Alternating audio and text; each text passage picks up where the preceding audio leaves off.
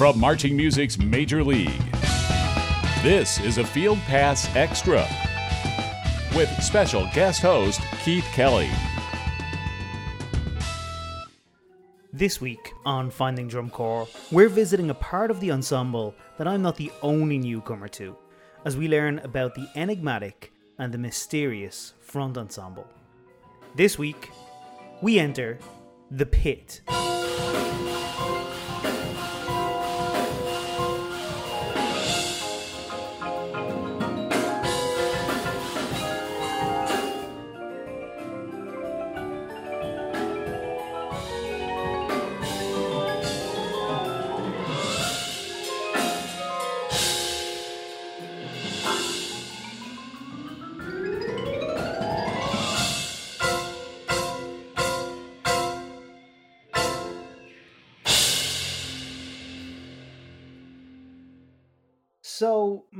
This is the first episode this year where we're focusing on uh, a particular aspect of the activity, mm. and uh, this this episode we're focusing on the front ensemble. Now, as someone who has marched drum corps, I'm assuming you're going to be able to guide me on this and tell me everything I need to know about the front ensemble, right? I know nothing or as close to nothing as you can get after having marched two seasons of drum corps. Um, there is a mysterious quality about the front ensemble that I believe that they wish to keep. So I'm worried that we're blowing their spot a little bit, but here we are. Um, it's going to be so cool, though. What is that mysterious aspect? Where does that come from? Like when you're rehearsing there's there's probably very little time that the front ensemble gets to spend with the brass and um, is it just that you're separated most of the time when you're rehearsing? I think that's it and not that they aren't fully fully 110% part of the corps but their day always seems to look so different from the rest of us a because they're rehearsing their music they're usually off somewhere else rehearsing music during the day and they don't march. So mm. it's not like you cross paths with these people as you're you know working on drill or something like that. They're always towards the front and i always i was always kind of jealous of the drum majors because you would see them up there like laughing and you know sharing jokes and things like that. I'm like it's so cool up there. Like how much did you envy the shade that they were able to rehearse in so like there were some days, particularly when you're like rolling through Oklahoma and it's a hundred and whatever degrees outside, and you're just dying, and they're over there rehearsing in the shade underneath the trees, and you're just like, mm-hmm. "Come over here, come rehearse over here. It's so hot." I have to say, prior to 2015, I had never heard anything like this. I mean, of course, I've heard marimbas and I've heard vibraphones and I've heard but all of like those this. instruments. Not like this. Definitely not in a marching perspective, and definitely mm. not um, at the front of the uh, of the ensemble. First of all, of course, you know. Yeah. Uh, but but used in such a unique fashion in that they um, are very much at the heart of the show. They're not just uh, adding little effects here and there. They mm. are a huge part of that sound. Um, and I don't know that I've heard that sound elsewhere. No, it's very unique. Um, I think it's unique a to drum corps but also to american style marching band in particular it's normal to have those front ensembles and they are they have a very important but very unique position on the field in the sense that they have not responsibility, but this I'll use responsibility because I don't really have a better word for it, but like the same responsibility as a drum major in the sense that they're almost like a lightning rod for the emotion between the corps and the audience. Because you also you look at like you have these iconic moments from people in the front ensemble as well as those drum majors because they're so up close to the audience. It's easier to see those really intense displays of emotion and one of the interesting I interesting things we learned during our interviews was how they're kind of coached with that as well. Because keeping that in mind and the fact that they're so easy for people to see and they're really easy for judges to see. So not only in the instrumentation but also in their specific role on the field as part of the design is is really unique. So let's start at the very beginning. What is the front ensemble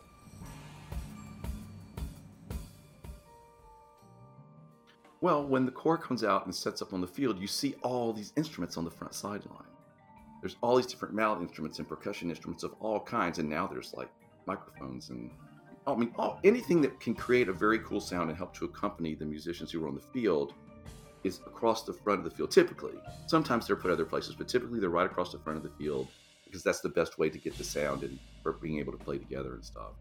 It can be a little confounding. I mean, logically, Keith, if we're really honest, there's no reason why you know marimbas and xylophones and bells should be the main accompaniment to brass instrument. Like that's not necessarily the most logical thing, but if you see the evolution of the activity and where it came from and why it was that way, it all makes sense. And I mean, we love it and we're used to it, and it does create a lot of music. But it's all the musicians and all the instruments that are going to be accompanying the musicians on the field. They're all spread off uh, off across the front of the field.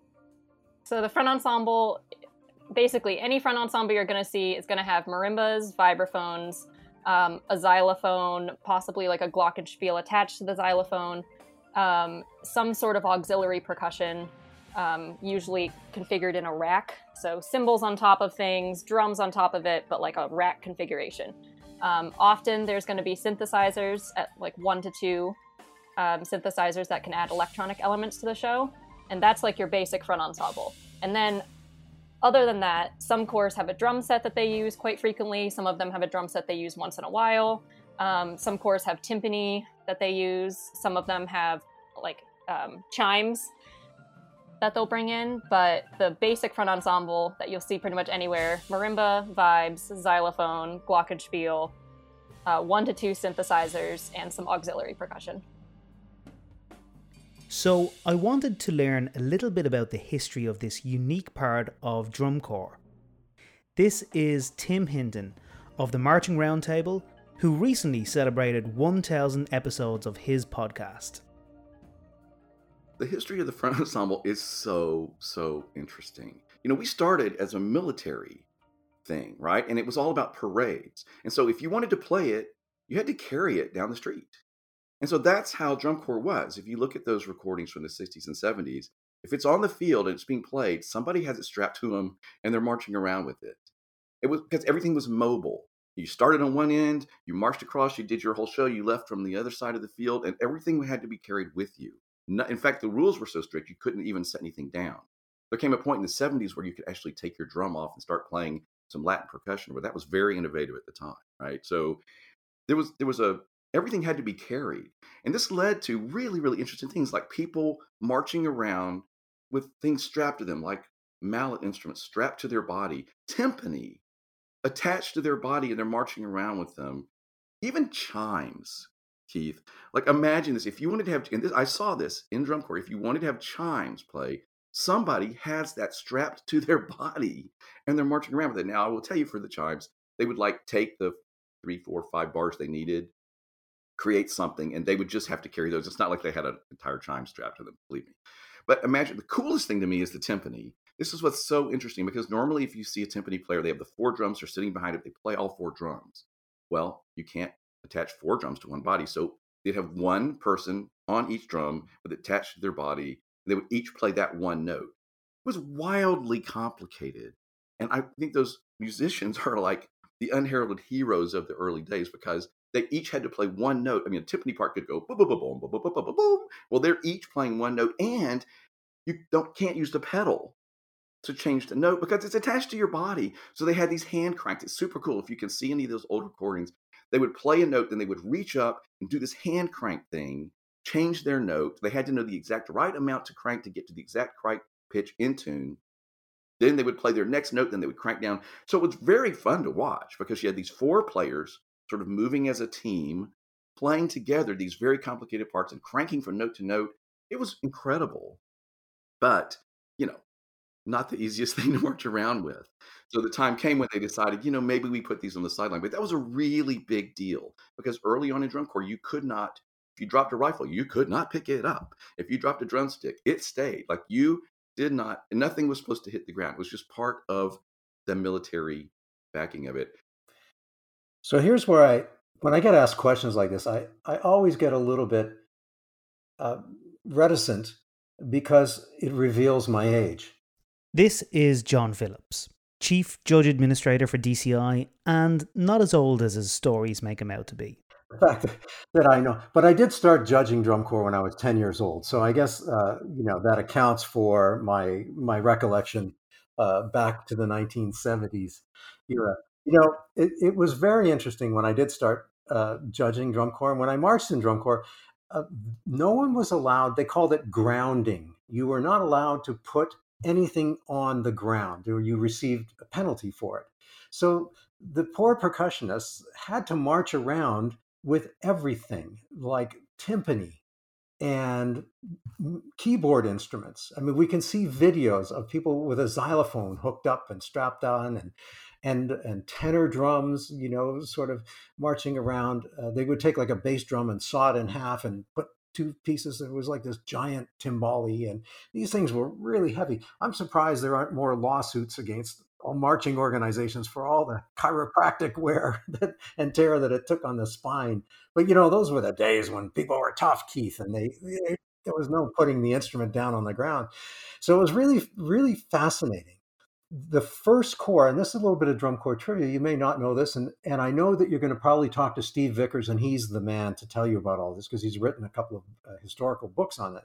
But I believe it was in the late 1970s, like 1978, and a group from Racine, Wisconsin, the, the, the Kilties, were uh, these uh, um, strappy uh, Scots people from uh, Wisconsin.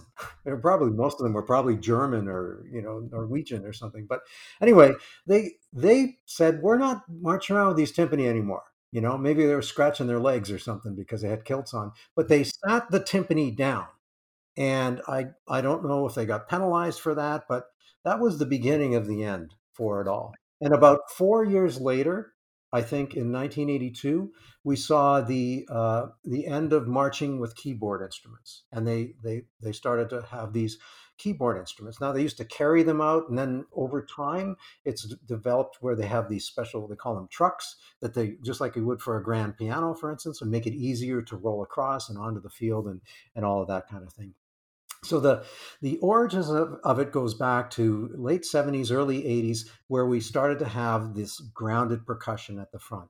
Now keith i believe you're a, uh, a musical theater pit musician. You've played in pit or as a reed player.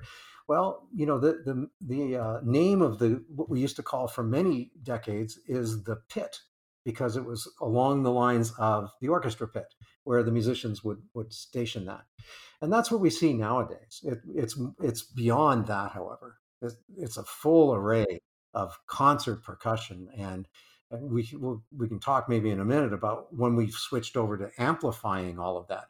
But for the first decade or, or two, it was merely uh, the instruments being stationed up front, and we'd have concert bass drums and gongs and cymbals and some wind chimes and and various uh, types of drums that would be positioned in that front ensemble. Okay, so marching timpanis. This sounds like it's a recipe for an accident. My friend Mark, when he was in eighth grade, and this was when I first met him, we were at band camp and we're on everybody's the whole band is standing down on the field and there's this big hill that goes up to where you got your instrument mark had been assigned to play timpani First day, he straps it on his body. He's laid. He comes running down toward the field. The whole field, the whole band is standing there watching him come down the hill. You know what happened? He trips on a on a root and he rolls down the hill with the timpani attached to his body. this is my first memory of him. He's fine, everybody. He loves to tell the story himself. But it was it was a bit of a perilous thing. This talk of marching timpani and vibes reminded me of my visit to Rasteder Musiktage, a big marching band festival near Bremen in Germany. There you can still find bands that still march with all sorts of mallet percussion. Here's Paul Dupe of the World Music Contest talking about his experience marching with percussion. Yeah, I marched a vibraphone. Um, uh, we we marched this uh, well uh, Musser thing. Uh, there were there were not that many brands that had it. So Musser was one of them with this hand bar. So you played actually with your four mallets, and then with your wrist you pushed the bar down. So that was the vibraphone, and it was very heavy, very heavy. Uh, that ten minute show, twelve minute show, that was about it. And but uh, you know, uh, our competitor Beatrix, they marched the marching timpani. We never had that, so we were jealous that they had the marching timpani, we had the marching vibe. Well, the corps was proud they had the marching vibe, and I was the victim that marched it.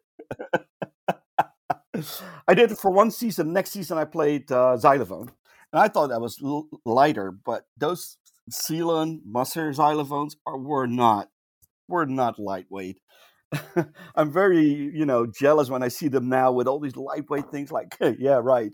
I just had a whole wooden wooden thing on my on my back. But um, that was the front ensemble was so literally empty those years that I was there.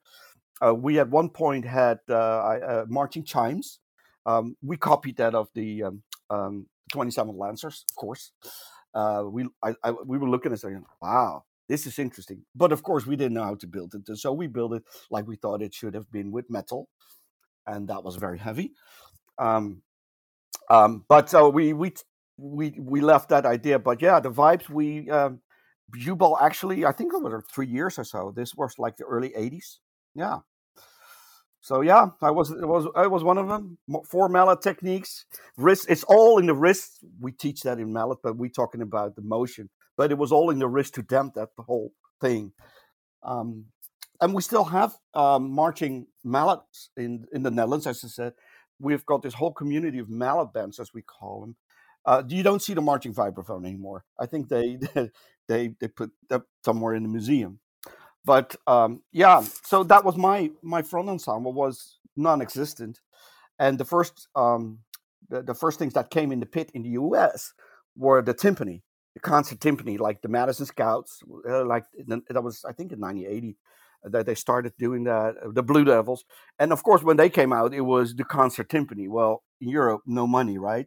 So we put the, the wind chimes in the tim in the pit, or the marching xylophone on a stand. It was still a little xylophone, and our marching vibe was on a stand, and we had all this auxiliary percussion in the pit. So that was really different from the U.S where the US had the, the concert professional timpani, we had all the little things put on uh, on the sideline, and that was our front ensemble. I asked Paul to tell me more about the marching mallet bands that still exist in the Netherlands and Germany. So the marching mallet bands they come come out of the traditional drum bands. Uh, the drum band in the Netherlands was a group of just snare drums, uh, the the single tenor drum, and the bass drum, of course, and some cymbals. And um, then we added the the bell lyre, right? And but that was the that's that's where it started. These bands, um, so the, the brass bands or the the, the the the the, drum and bugle chorus, we have them in the Netherlands, like the non-valve. They went into the two three valve. They they never went to the two valve except for a few extinct drum corps, but the rest went to three valve. But these drum bands, they they they came into the marching mallet. So they started the bell lyre actually just put them on the side, and that was their first marching bell. It was real same the bell lyre, and then that, you know that that went into evaluation to marching to concert bells on the marching harness, the xylophone, the marimba came out, the vibraphone came out, um, and and that that was in the it started in the mid '80s, and it's still there are a lot of bands still doing this, and they play anything. So all the variety you have in the normal bands from classic to rock, you have them there. I, I, I worked with some of them, and uh, they were ve- they're very uh, successful at the WMC because they the, the, better ones they can actually bring great great harmony if you have the good size group.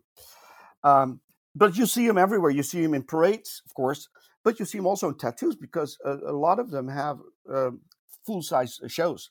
They're not as big as as, as a, a wind band for a show band, of course, or the, the regular show band. But um, a, lot of them have color guard with them. So it's uh, and a lot of those you see in our indoor percussion uh, circuit because that for them is a logical uh, move. Um, so it, it is like a show band without brass and, a brass and winds instrument. That's really what it is in the Netherlands. It's really interesting, and I know for other countries it's it's like wow, we've never seen this, or do they even exist? Those marching bands? Well, they exist, live and kicking but it's it's it's their evolution and their next evolution is that they go to the concert halls and then they have of course the um uh the, the, the all the, the, pit instruments and i remember um i was always well we in drum corps in the Blue Devils, and later on, of course, in Jubal and Beatrix, we have a truck, and a real size truck, like in the US. So I went to this concert ensemble competition in the Netherlands down south at the WC. And I was like, oh, holy cow. Here we have a concert. They come with three trucks. And I was like, I'd never seen that. And they uh, they have on the street a marching mallet ensemble, and on the podium they've got like three sets of timpani, twelve marimbas. Like if you're talking about front ensembles, watch them. They are exquisite. They play so very very well. So, speaking of the front ensemble, one of the most unique things that I've noticed, I would say, at the World Championships for the past five, ten years, has been the evolution of the Marine Drum and Bugle Corps. They are annually a featured group at the, uh, especially at championship night on Saturday night, and they they'll come out and um, often we'll play patriotic music. They'll do some some kind of really neat arrangements. Sometimes they'll stop in a semi an arc in a semicircle and maybe play a jazz tune or some popular melody, and then they'll march off. You know, the Stars and Stripes forever, and the audience is clapping along, and, and it's really great. It, it really lifts our spirits. But what's happened in the last five years, in particular, two things that really stand out. If you if you get to see the marine drum and bugle corps and they'll be there at the celebration this year so i hope people will, will tune into the broadcast and get a chance to see it or be there live. And and i know that there's ways for them to travel there live and that that'll be forthcoming as things free up here. But one of the things that's really cool is in the last few years they've started to do drill like we see the drum corps doing not just parade formations and counter marches and as an ex-military man, Keith, you can appreciate that that that they've kind of released the chains, so to speak. Uh, I don't know if that they've broken regulations, but somehow in Lucas Oil Stadium on a Saturday night in August, they were able to do it. They wouldn't maybe do it on the White House lawn, but they're they're doing this first of all the drill. But what really blew my mind was in 2019. Uh, as I was heading out of the, uh, the, the meeting room I had with the judges before we went up into the press box where we were going to have the, it's downstairs in the uh, where they have the meal served, and we walked past where the Marines were getting set up to go out for their uh, exhibition performance, and I saw some keyboard instruments on those rolling wheels, and I saw a sound system, and I saw microphones and amplifiers, and they had a pit now they don't have as many as the drum corps would have, but this blew my mind. It was like the Marines are doing this, you know. So drum corps has rubbed off on, on the marching band world. It's rubbed off on on the, the world in general, and it's rubbed off on the Marine Drum and Bugle Corps. It was fantastic.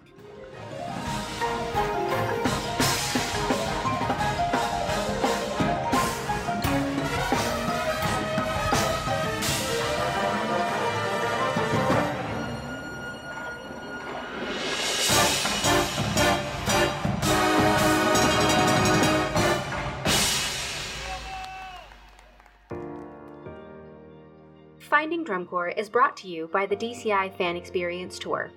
After a historic canceled season, this year, Drum Corps is back.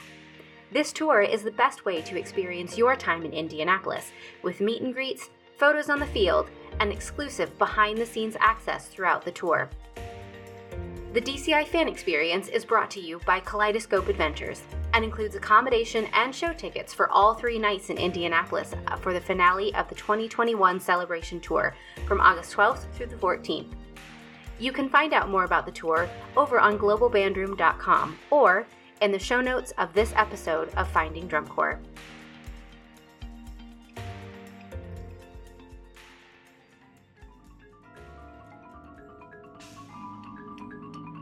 Okay, so it's time to meet one of these mysterious front ensemble performers. Leah Dunbar is a percussionist and a recently aged out member of the Spartans, the 2019 Open Class champions. I came across Leah's articles about drum corps on Medium and I wanted to find out more about her and her experiences. Yeah, it was a fifth grade band like petting zoo day where we got to try out all the instruments, and I really wanted to play trombone. Like I wanted to play trombone. I thought it was really funny, and it had a really, I loved the little whoop whoop. I thought it was fun. Um, but I was already playing piano and violin at that point, and my parents said that I didn't have time to take on another instrument or another set of lessons, and they, you know, it was going to be a lot. So um, I talked to the band teacher, and she said, "Well, you already know how to play piano and you know how to read music, so why don't I put you in percussion and bells?" So I played the little glockenspiel and I played percussion. Um, and throughout middle school, I started learning more about all types of percussion and really loved that. And then in high school, they had a small marimba, and that was my first uh, like introduction to it. And it's set up just like a piano. It's set up. It's something I can hit like percussion. It was perfect. Um, I absolutely love the instrument. I think I fell in love with it the first time I played. The first time I played one, and especially the first time I played like a five octave marimba, it was just amazing. It's the yeah, just the perfect instrument for me. Well, you know, they are the first people you see on the field. They're right up front. They're they're the personality and the face of the drum corps, if you will. Aside perhaps from the drum major, but the front ensemble is really the first visual thing you notice.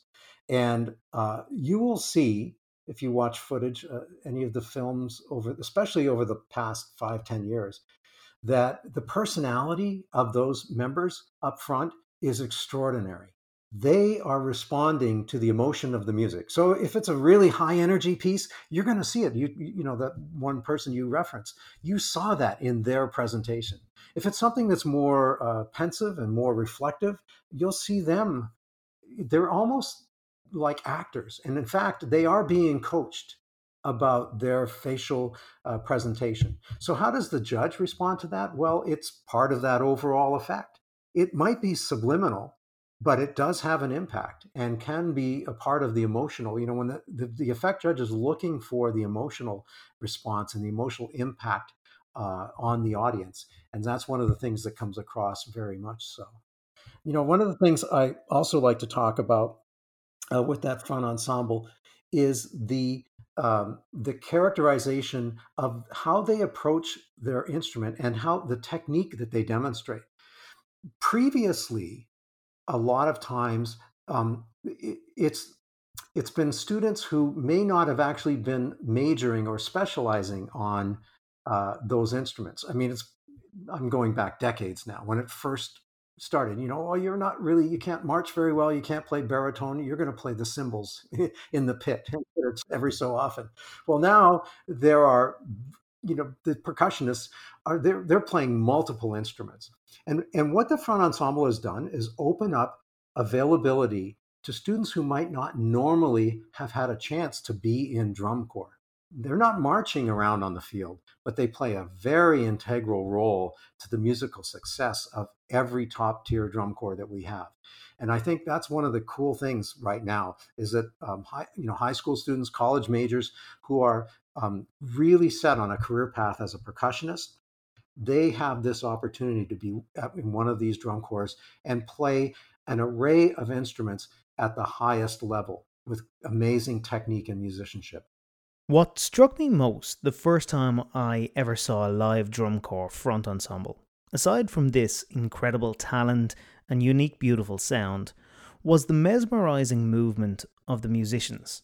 Not being a percussionist and not having seen anything like this in Ireland, I wanted to know how much of this was technique and how much was a physical communication of the music and emotion to the audience the one that people notice the most is like the body pulse that the players are like moving back and forth kind of in this wave like motion. That's a lot of pedagogy um, because the style of the pulsing can be very different from corps to corps. Um, but the main purpose of that is um, ensemble timing so that you can look side to side and like really internalize the music in the way that people marching will internalize the music and also just be looking side to side and be able to understand where you are. It also just builds energy because I know in a lot of high school ensembles, like very young high school, you'll go in, the kids are playing their music perfectly, but they'll just be standing completely still. And when you're watching that, that's not very interesting to look at. So just the physical movement of people moving together is really interesting um, and it helps add to that energy of the show because if you have a front ensemble that doesn't do that you're going to notice it um, they're going to be looking very stale and very um, closed off from the energy that's being put out by the rest of the field um, there are little like choreographic moments um, there's big flares off the cymbals those are definitely choreographed and training um, but as you get into the season, a lot of it is just like the passion from the show. Like I, there's moments of shows that I know I was trained to perform like that, but like I can't imagine not wanting to perform like that because it's just so much fun to be able to like hit a cymbal and have your hands just like fly off of it and make all these like exaggerated faces. Um, the front ensemble is the face of the corps because um, you're standing closest to the audience, sometimes in spaces like um, uh, Michigan City, the old um, open class finals site. You are literally like 15 feet from the first row of audience. So um, you can see them and they can see you. And if you're not fully putting your face and your body into the performance, it's really going to come across. Where the rest of the corps sometimes is their actual faces are sometimes hidden by hats and um, uniforms and everything like that. But you're very much like the color guard in that way of um, projecting the emotion and energy of the show. As I've looked through drum corps archives over the past months, one thing I've noticed is the increased size and variety of the front ensemble. I asked Michael Cesario about this growth. It's it's it's because there's so much talent that you know when I talk to the instructors, they always say, "What am I going to do? This kid is so marvelous." They do so much. They augment what's going on so beautifully, and when they take the lead, there's really always some surprise. I think, um, and the fact that right after dinner, they start during dinner, they start packing stuff up. Then they get to the site and they unpack. Then they pack it back to get to the stadium. Then they unpack it at the stadium. Then they put it away at the, you know. So I'm, you know, not surprised that they aren't weightlifters. Michael brings up a very important point here. You see, my co producer Mallory marched tuba. And to hear her tell it, the front ensemble have it very easy when it comes to workload. As always, however, I do my research and I asked Leah about this myth. yes, I just think it's very different working. Um, and I think that's kind of like a misconception sometimes about the front ensemble is that people are like, oh, yeah, you just stand under trees all day and you don't sweat at all. And you're like, your instrument's on wheels, you don't have to carry the drums around. And um, it's very different challenges. So, whereas the rest of the corps is doing like basics block for an hour and then they go into like warm up block for another hour and a half and then they do visual part of the day and then they go and work on choreography and they come back and do lunch and then they'll do something else. The front ensemble is we our day is split up into pit pit music time and ensemble music time. So we'll be with the pit whether that's subsectionals or as a full ensemble repping music or we'll be with the corps repping music. Um, there's not a visual part of our day unless it's like small choreography. There's not um, a basics block part of our day other than technique block. Um, for 12 hours a day, we are standing on our instru- uh, in front of our instruments with mallets in our hand, making our hands into blisters. So um, it's a lot of very focused, detailed work about the music. Um, the rest of the corps, of course, has that. But when the front ensemble only has music to work on. We'll just stand there for two hours working on literally two bars for two hours, four hours. Um, it could be very intense detail work of just like the tiniest little phrases, trying to build them back out into bigger phrases. Um, so it's it's not as much moving around, but it's a lot more like very scrupulous, intense detail. So, what does the front ensemble look like in 2021, and how do changes take place anyway? What might we see in the future? Here's John Phillips. If it's a percussion instrument, it can be included. any percussion instrument and electronic instrument. Nothing's really changed in 21 uh, from 2019. So we're, we're really following and, and going forward into the next season where we get back to full competition. So uh, whatever was there in 2019 can be there. Uh, I, I, started to mention about the front ensemble uh, once they they started to put the, the, instruments there. What they found was that um, they, they didn't have because they wanted to use uh, marimbas and really legitimate concert instruments, and they found that in order for them to balance with the brass players, they were ruining the instruments because they had to hit them you know they had to draw the sound out and and it just wrecked the keys and you know they'd be trashing instruments every year and these are very expensive instruments so i think it was in 2008 and we were in, and Mallory will appreciate this. We were in Denver, Colorado, at the annual meeting at the uh, DCI annual meeting, where the rule proposal to uh, allow amplification of the front ensemble came forward. What was really interesting at that time, and I've shared this anecdote several times, I'm going to not mention the corps in order to protect the innocent here, but there were several corps.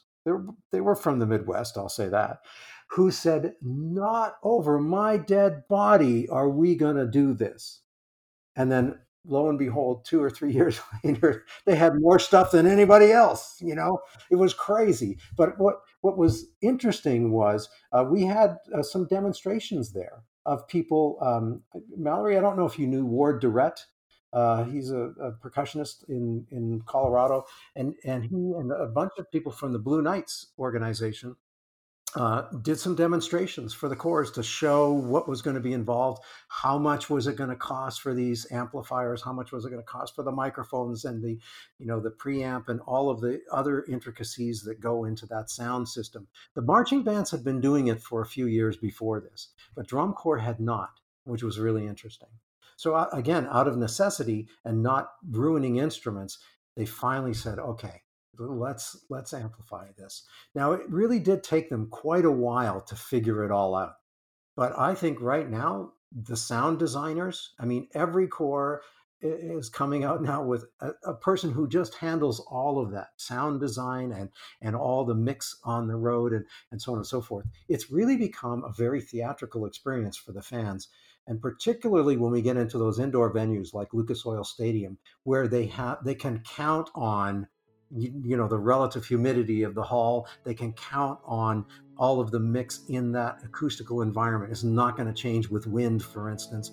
So it's really spectacular the way the amplification and the use of electronic sounds and other special effects has come forward as part of that front ensemble you were asking about I just think drum corps has a really unique um, part of the arranging process where the arrangers are working directly with the corps, especially at an open class level. Um, I had the same arranger all four years, and he was able to like write the parts to our abilities as we grew. Um, so it felt very much like our effort was equally matched by the arranger's effort, and then we gave that back to the ensemble. And I've loved my time in high school band and other ensembles, but I've never really felt that type of um, equal value to the rest of the ensemble. Like I've always appreciated the ensembles, and I think that all my directors have really made a point to include the percussionists in the ensemble. But I don't think that there's ever been an ensemble that I've been a part of that quite um, feels musically and culturally like I've been part of the same ensemble as drum corps. Um, just being in front of the corps the entire time, you get all of that sound coming over you, which feels great, and you get to see the audience so directly, which is something I love.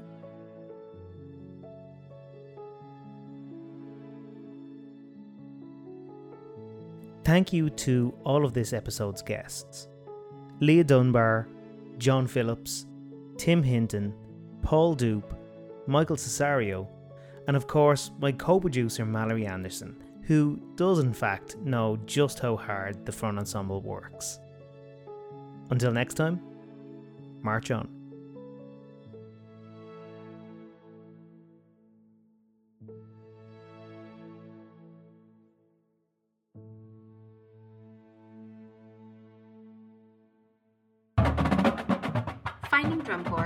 To you by the Global Bandroom. You can find out more about all of our podcasts over at globalbandroom.com or find us on Instagram, Facebook, and Twitter.